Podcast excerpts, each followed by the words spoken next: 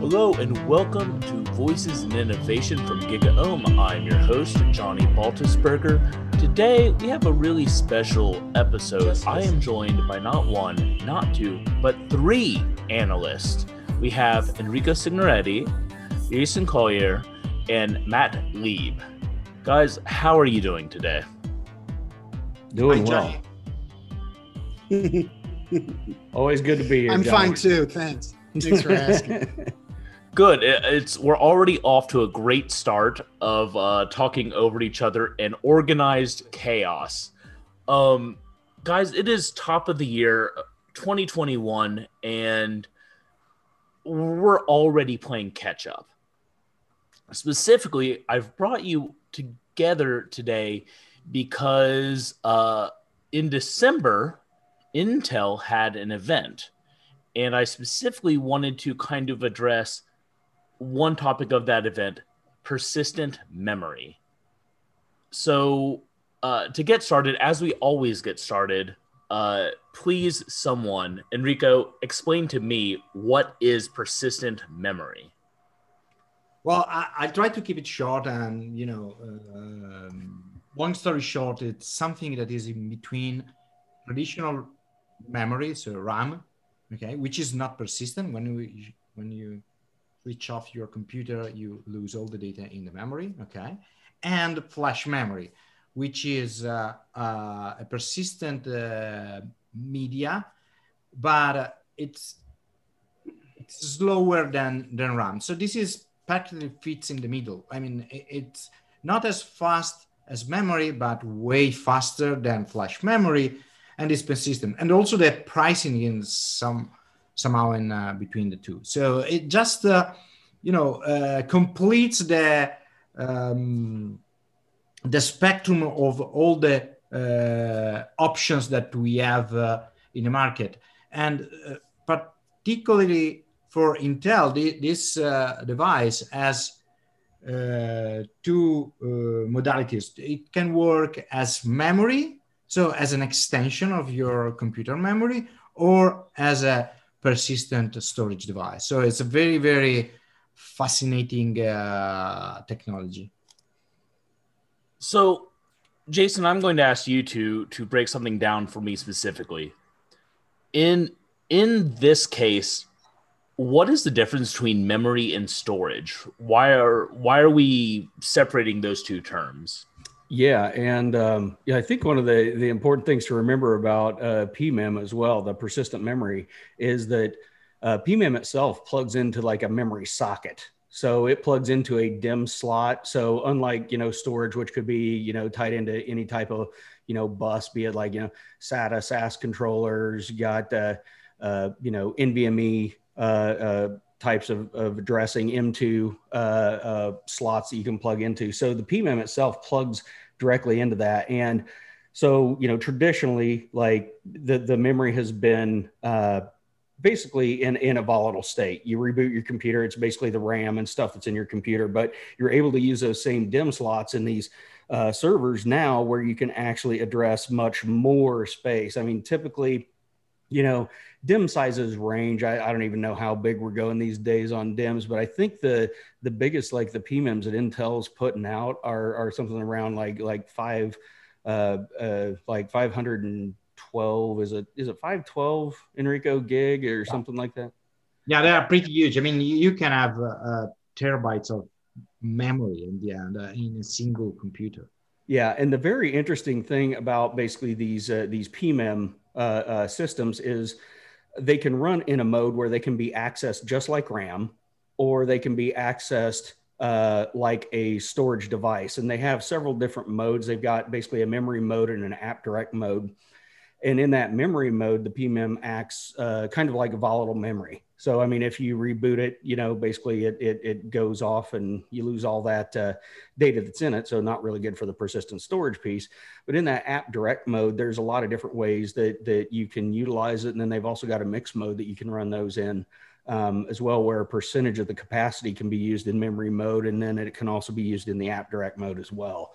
So, there's, there's a lot of different ways in which you can use it. But yeah, I mean, you can use it as a really fast uh, block storage device. And I think Intel really kind of sees this as a tier uh, you know, kind of inserting a third tier. So where you had memory and storage, now you've got kind of memory. Here's one that's like, you know, not quite uh, as fast as memory, but not as slow as the storage. So it's kind of this additional tier you can use for the applications that you develop. Interesting. And uh, Matt, we'll go to you next.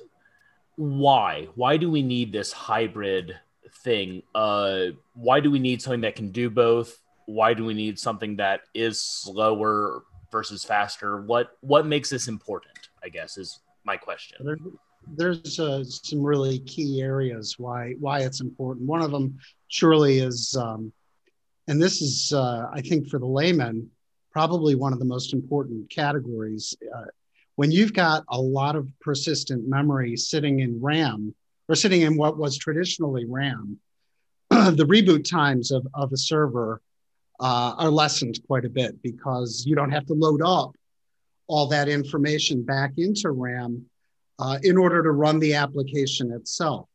Uh, but I think there's a lot more to it, right? Um, one of the key category or one of the key components of this is we are now capable of loading far, far, far more into the, the category of, of RAM, or what has traditionally been called RAM, uh, because the, the 3D memory is far, far greater, right? So if we can put five terabytes of RAM in one x86 server, then for example, we can essentially load up an entire Cassandra database or, uh, or, or that um, category of, of large data set program into what is uh, directly accessible by the processor.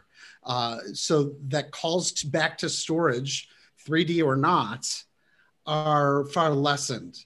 Another uh, piece of that is that uh, these, particularly again in databases, these databases don't have to be fragmented or, or what database developers call sharded uh, nearly as much. So you can actually have fewer processors or fewer discrete x86 servers handling much larger data sets because you don't have to break that database into discrete components across x86 components within the data center. You can have a, a large database sitting on, on fewer boxes. I think that's really important. Um, but, but one thing that I talked about, and this is really important, is that most of this new category, the Intel Optane class category, is 3D memory. And, and 3D memory gives it uh, it's, it's sort of a new approach towards how that data is stored in silicon, uh, giving it more what we would look at in the old days as cells. So uh, the future, we don't know yet, but the amount of size that we can dedicate to storage, to memory, um, et cetera, is going to be far, far greater moving forward. Um, you know, the largest SSD, tra- traditional SSDs today are uh, four terabytes, 3.8 x terabytes, something like that, 7.2.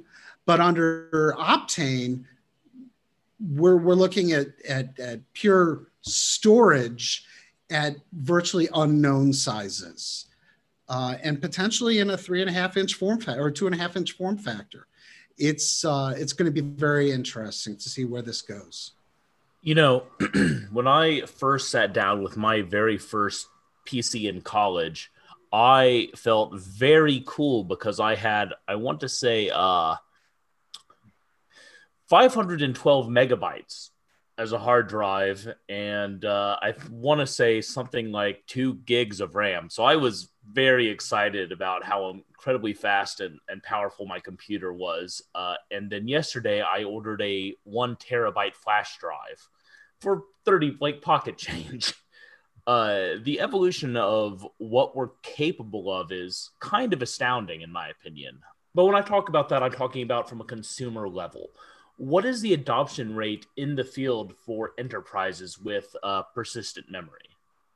Enrico?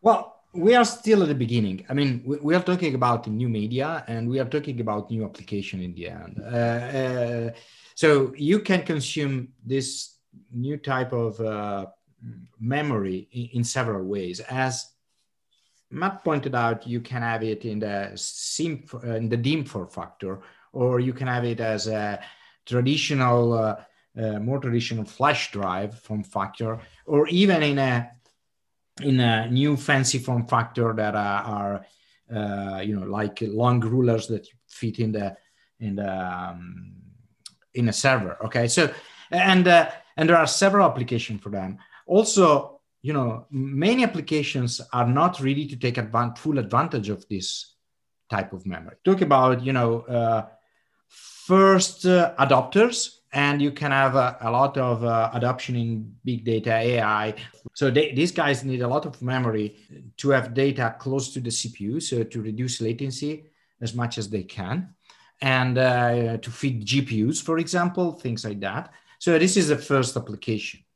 In medium long term, of course, as I said, this is uh, closes a gap between memory and uh, and flash memory, and uh, you, we will see more and more application. There are some nice uh, application. For example, last year SAP announced a, a, specific application for uh, SAP HANA, which is their in-memory database. So they can extend their in-memory database because they know that they are dealing with this kind of memory and they can take advantage of it. So it's a, in, the, in its persistent state, as Matt pointed out earlier. And so they can juggle a few things. So take advantage of the additional memory, but also taking advantage of a persistent memory, which is pretty fast without having to go out of the system and you know increase latency and in the longer term uh, you know we will see this adopted in many other use cases the, the more will uh, will be uh, available as a standard component the more uh, cases will come out i'm pretty sure about that thank you so uh, let's get a little deeper into use cases uh, Enrico, you mentioned AI specifically, and uh, and a few other verticals within the tech industry. Jason, who do you see clamoring for this technology? Who do you think are going to be the first people really latch on and see great dividends from it? Well, clear, it, you know, in, any type of application that uh, requires high IOPS. I mean, that's that's one of the keys, uh, and why SSD technology versus you know any type of like traditional speedy, spinning media itself uh, has been you know a big push. And then when you compare you know Optane to the speed of uh, you know, kind of SSDs tethered with, uh, you know, more traditional technologies. And, and then, you know, once you get into the whole PMEM component, the, the reality is, um, you're simplifying the path to the CPU. So anything that requires exceptionally low, uh, low latency and low uh, IOPS, and really the latency is kind of the key, and that's where Optane, you know, we've seen some incredible uh, uh benchmarks on the reduction in latency, where we used to measure, you know, storage in in uh, milliseconds. Now we're talking down to, to microseconds and even nanoseconds on being able to to go in and uh, you know kind of access uh, this type of data with that. So clearly, any of the applications, AI. I remember when we were building, uh, you know, one of the companies that I did in the past, we were using neural networks to predict whether or not, you know, an email was was spam or not. And uh, I remember when we were, uh, you know, building out those neural nets, small in today's fashion, uh, but we had, you know, clusters and clusters of machines that would sit there and run through these training sets. And, you know, honestly, it would take forever, you know, to, to, to come up with a solution. And nowadays, with so much processing power uh, in the CPUs, the GPUs, getting that, that memory uh, uh, gap and the storage gap, the amount of data that you can cram in there is so much more and so much faster. And, and that latency gets to down to those uh, real-time AI uh, components, which it you know gets it into a very interesting state. I was just watching Terminator 2 with my kid last night. I'm just like, yeah, those neural net CPUs that they're starting to produce, yeah, we're kind of we're we're, we're starting to get where that's something that's uh, that, that's getting closer to uh, closer to reality. Um, and well, one fantastic. of the things yeah, yeah, like Skynet is coming. Uh, the uh, um, Enrico, one of the things you mentioned too, uh, though, that that I think is is a is a big component in you know where we are and where the adoption is today. We're still very very early on. Uh, the applications need to be written to take advantage of this. It's not like something where you're just going to you know throw uh, throw a standard you know application on top of it and expect it to perform at at optimum. Um, it really needs to be written to take take uh, you know uh, consideration of that app direct mode. I mean like all, all of these apps need to be written with that in mind. And there's there's actually an entire um, if you go to like pmem.io, it's basically the you know an entire programming guide and glossary around how do you you know write an application for persistent memory um, and things you know we're still in it's still in its infancy but you know it's definitely uh, uh, it's kind of on the forefront of of where things are headed and you know it's always always the reason they call it the bleeding edge is because it hurts, right? Uh, so uh, it's uh, it's going to be interesting to see how it evolves over the next uh, next year or two. Yeah, and if I can add something to to this is, you know, one of the uh, you know, applications that we see today is in the storage systems. I mean, we can't see it from the outside. I mean, we don't uh, use this memory in our computer, but the storage system use it as a cache, for example, or, or as a staging area because it's very fast. So you you can remove some uh, uh, proprietary components like NVDIMMs and things like that. Use commodity components and uh, and build on top of it your you know uh, next generation storage.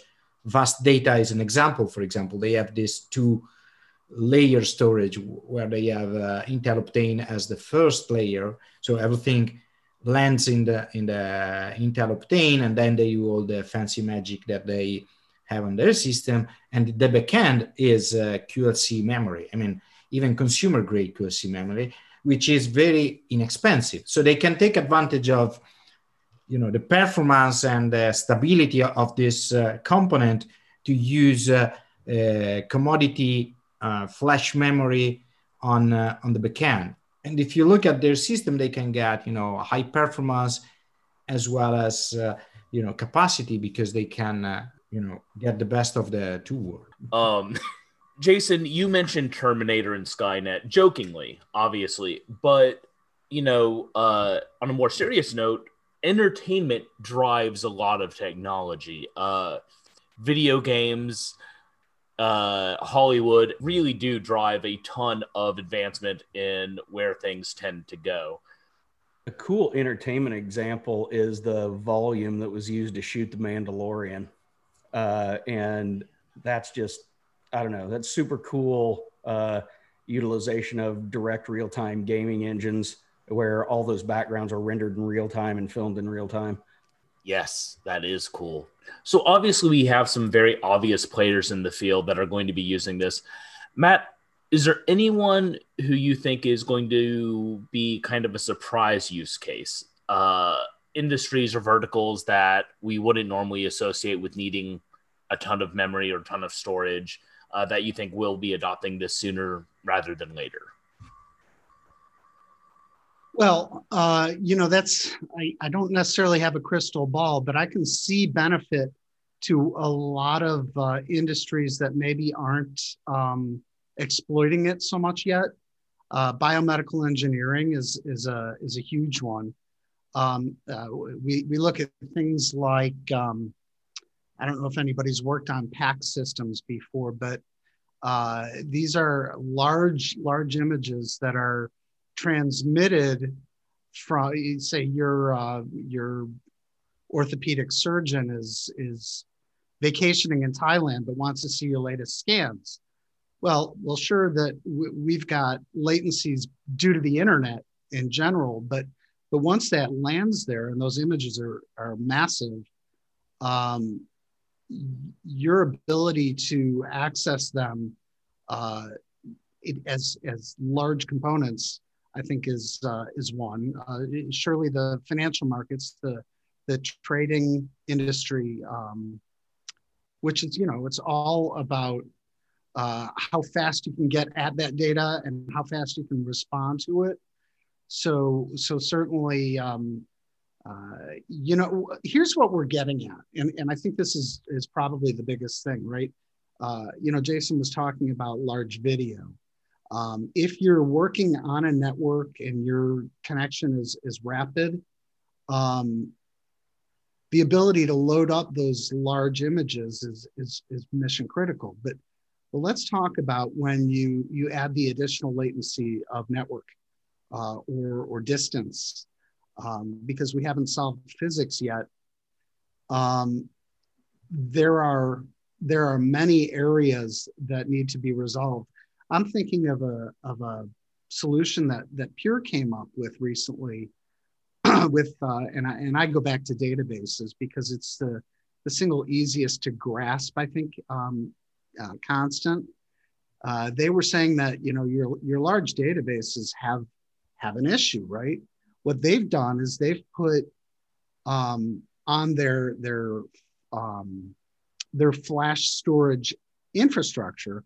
They've leveraged Optane as a as a cache mechanism in between the storage array and the x86 side so that you've got a, a large Optane based cache layer that will give you uh, reduce your microseconds uh, in at least half between where the database needs access to the data and the storage sits. Uh, and I, I, find that to be a very interesting component. But I, I think that there are so many categories. Surely the early adoption of, uh, of video production and video gaming is, is going to be a lot of that. And, and, and our historic um, way of addressing it is faster and faster disk, right? Put more spindles in, you get more IOPS. You put more solid state in, you get more IOPS. You put then you had to put in faster solid state to get more IOPS. Well, nowadays they're addressing it in in more categories, right? They're they're they're putting in buffers between the storage array and the storage interconnect, uh, and then the processor, and and then PMEM, while it is slower than historic RAM, um, allows you to put more of that actual data in a persistent basis closer to the processor. So we've reduced the the calls to the data itself. Um, I, I think that the, you know, forgive me for, for keeping on saying this, but we have yet to see where this tip of the iceberg is going to hit us. Uh, and it's it's the creative thinkers in the infrastructure side uh, who are designing these architectures. I think uh, you know, again, not to bring up another brand, but I'm going to bring up another brand. Enrico talked about um, about how uh, different companies are, are addressing some of these issues. And I look at MemVerge as a, as a perfect example of how things are being, um, being looked at uh, in terms of how that uh, actually direct memory API set is being handled. And that API will handle a, a large set of how that memory is divided up between persistent memory uh, and, and storage. Uh, and that API, uh, I know Intel has one, but I, I think what MemVerge has created is, is really cool. Yeah, and I think that if we think about uh, you know the fact that now we have uh, uh, we are really at, at a uh, at the beginning of a new era. I mean, in the past, we, we had not only slow storage, but also slow protocols. I mean, the, the protocols had a lot on top of, of the storage in terms of latency. It was not a big problem because the storage was so slow that adding, uh, you know, uh, a few additional uh, CPU cycle to manage the protocol was a problem. Now with NVMe, everything changes. So the storage is no longer the bottleneck. And actually, with new storage with this new storage protocol like NVMe, but actually even more with NVMe over Fabric and uh, Converged Ethernet and all the stuff that we have now, we can have, we can rethink the data, the data server, the data center in a totally different way. I mean, uh, accessing remotely resources like pers- uh, persistent memory on, on other uh, parts of the network at a very low latency changes the way we can think about uh, architectures in the data center. We are not there yet, but actually composability, even if the term composability is not always uh, positive at the moment. I mean, there are so many uh, definitions or so many marketing uh, efforts to to you know to, to bring uh, composability on on on, on a story or the other. So it's very complicated. But but actually, if we think about having the separate components, the discrete components, and build together system uh, thanks to these components that are really fast and can be accessed very quickly, that, that could change, you know, in a matter of years, how we think about uh, the data center. So it's a very interesting set of use cases that are not even explored yet. Yeah the uh, enrico you bring up something really good too and and it actually it's in, in reference to one of my favorite rfcs like rfc 1925 the 12 networking truths uh, in it truth number 12 is in protocol design perfection hasn't been reached when there's nothing left to add but when there's nothing left to take away uh, and one of the interesting things uh, about this is the hardware has gotten faster. It's interesting. The, the bottleneck is actually starting to move to the software. When the hardware is fast enough that you're pr- processing stuff in microseconds, like you said, the storage system used to be able to hide the inefficiency in the code. And now the code inefficiencies are the things that are actually actually popping out. And uh, another uh, good uh, RFC 1925 is truth number 11 that this kind of goes along with what you're talking about about just industry definitions. And that's every old idea is going to be proposed again with a different name and a different presentation regardless of whether or not it ever worked. So good good wise wisdom. That was uh, written by Ross Callon when he was at DEC back in 1996 now usually on Voices of Innovation, we try to uh, curtail any talk of vendors, specific vendors, uh, because we really want this to be a very neutral place to talk about where technology is heading, the trends, uh, things that everyone needs to know. Uh, however, as this conversation has come out of an Intel event, I think it'd be kind of uh, apropos to discuss who the players in this market are uh, as well as maybe who they're partnering with and, and how this is kind of coming to the forefront now.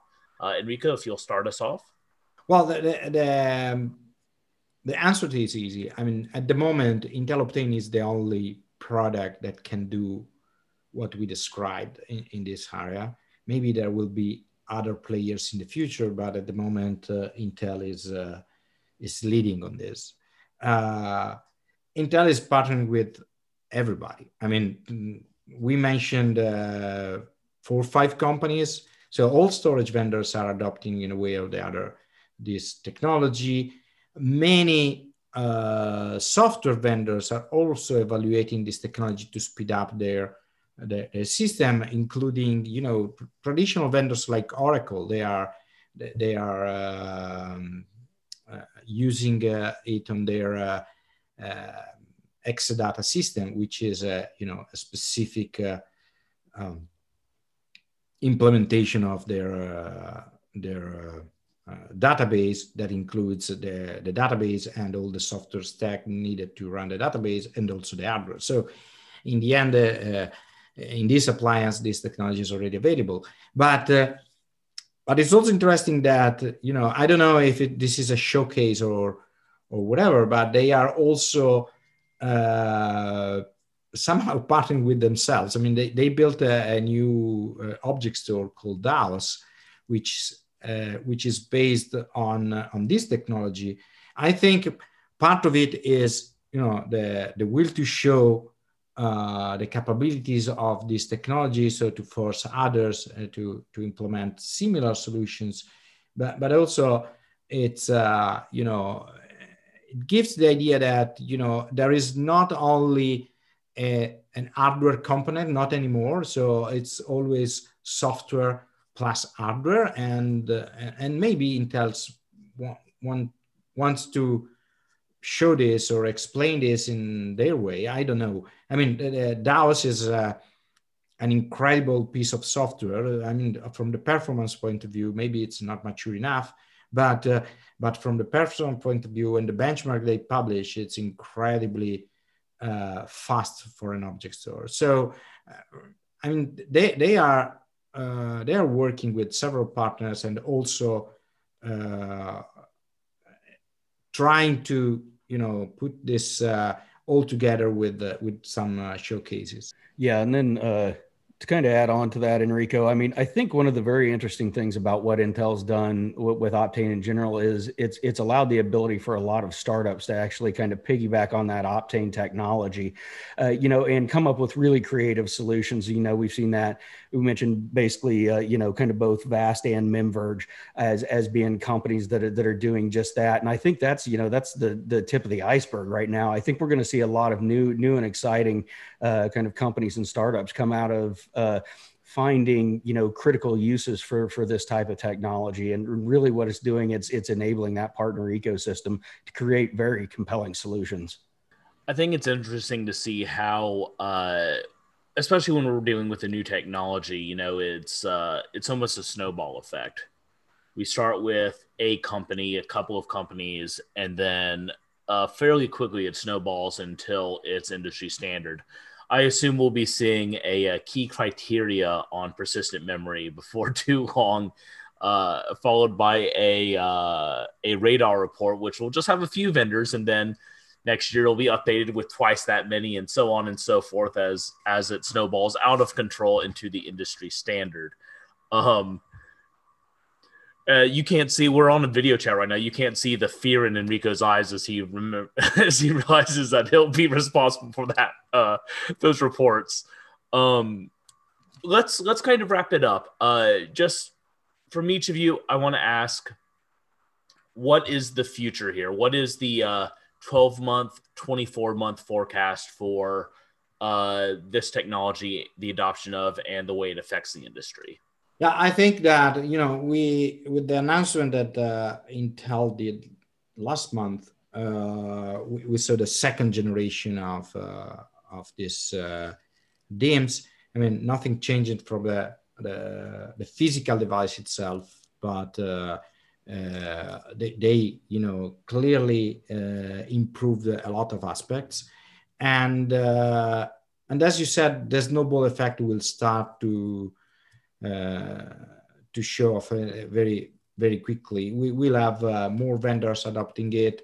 We'll have more software taking advantage of this technology directly without needing you know external access to to this storage caches or things like that. Uh, and uh, and i think in the long term we will see more and more in-memory applications because you know we are just uh, in the need of this kind of uh, larger memory. And the cost of ram is always too high. I mean ram technology didn't change. And so the the probably i'm not an expert on, on how they they build ram but actually uh, I don't have any news about a new process or new anything. I mean, cost of uh, memory is still high, will remain high, and it's um, one of the most expensive components of uh, every server now. So having this uh, this component that can uh, extend the memory because you can't avoid to have RAM anyway in the way that persistent memory works, but actually extend the memory and make it bigger, it will be beneficial for you know everybody, even VMware in the medium long term. So, or uh, other workloads like uh, uh, Kubernetes and others.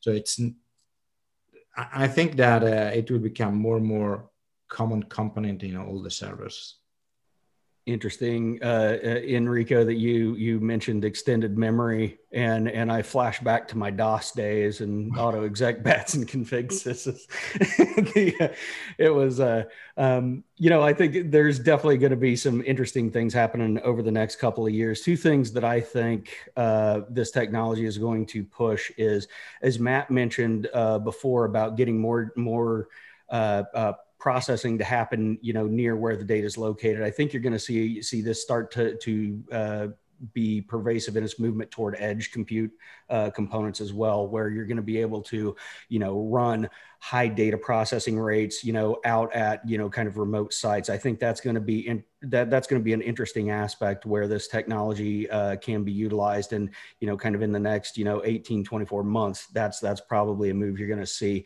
Uh, also, and an interesting prediction that Intel gave in this presentation as well was SSDs closing the gap on hard drives for the, the cost perspective. And they're predicting, I think this is still a little bit aggressive, but they're predicting in 2022 that basically kind of the cost per terabyte is going to hit where SSDs and, and, and HDDs are going to be the same uh, kind of price per uh, price per terabyte. Uh, so if if that ends up hitting, that's going to do nothing but kind of drive more uh, adoption of that SSD style technology and make that tiering even more more critical. So it will be interesting, and that's the, they're predicting that uh, you know kind of uh, even a year out from now. Um, like I said, I think it seems a little bit aggressive, but um, it, will be interesting to see how that uh, uh, affects the innovations as well. It's interesting, Jason, that you should say that price per terabyte figure because um, there are people that would argue that from a from a functionality standpoint, um, it, it, we've already crossed that threshold because of uh, rebuild times and redundancies necessary for number of spindles versus, um, well, we don't use spindles anymore. So uh, let's call it cells. Um, in that your traditional uh, price per IOP type number is gonna is gonna come far more or, or has already become far more parity based uh, and and I like to think of it that way, right? In the old days, we had to add more disks in order to get more I/O.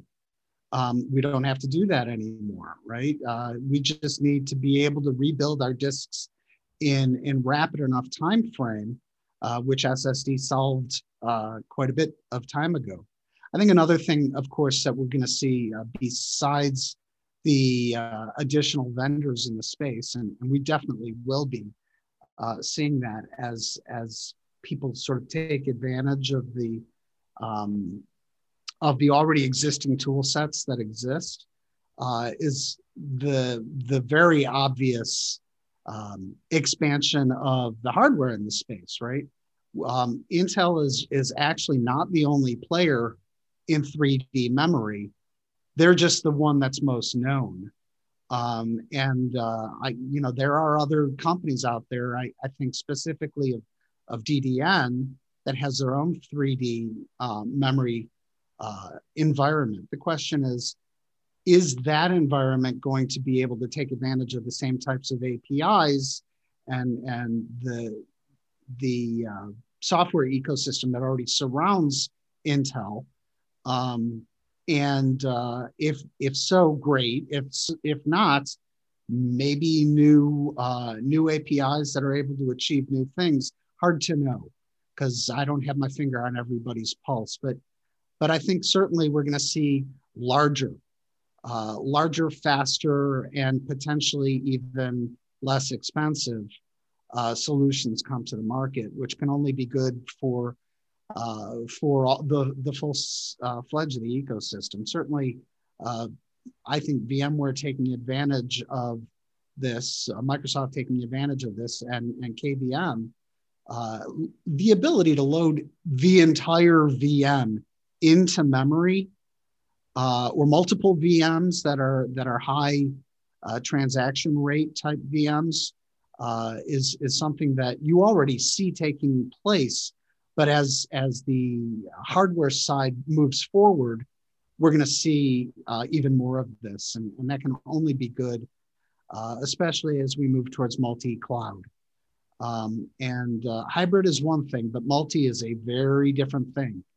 And um, I, would like to see uh, I'd like to see integration of these kinds of components into switchgear, for example. I'd like you know we're talking about WAN accelerating type technology. I, I think a larger cache volume and persistent uh, plays a huge role in that. Uh, could be a, a, very big play for where uh, persistent memory takes place. Um, so there, there are categories that I, I, think have yet to be exploited that are probably being uh, experimented on in, you know, in the deep recesses of, of the Cisco's of the world. Uh, and, and certainly there are, there are plays for 5G and how this will take advantage in a 5G world. Fascinating discussion. I do want to thank all of you for joining me today Enrico, Jason, Matt. As always, we strive to bring you uh, technology news and future forward advice. And if you are a fan of future forward advice in the IT industry, you should probably head over to gigaom.com where you can find all of our blogs, our reports, and of course, this podcast and other podcasts that we have recorded in the past with various analysts. Really, again, for all your future forward advice, please go to gigaom.com. For GigaOM, I'm Johnny Baltisberger, and this has been Voices in Innovation. Just listen.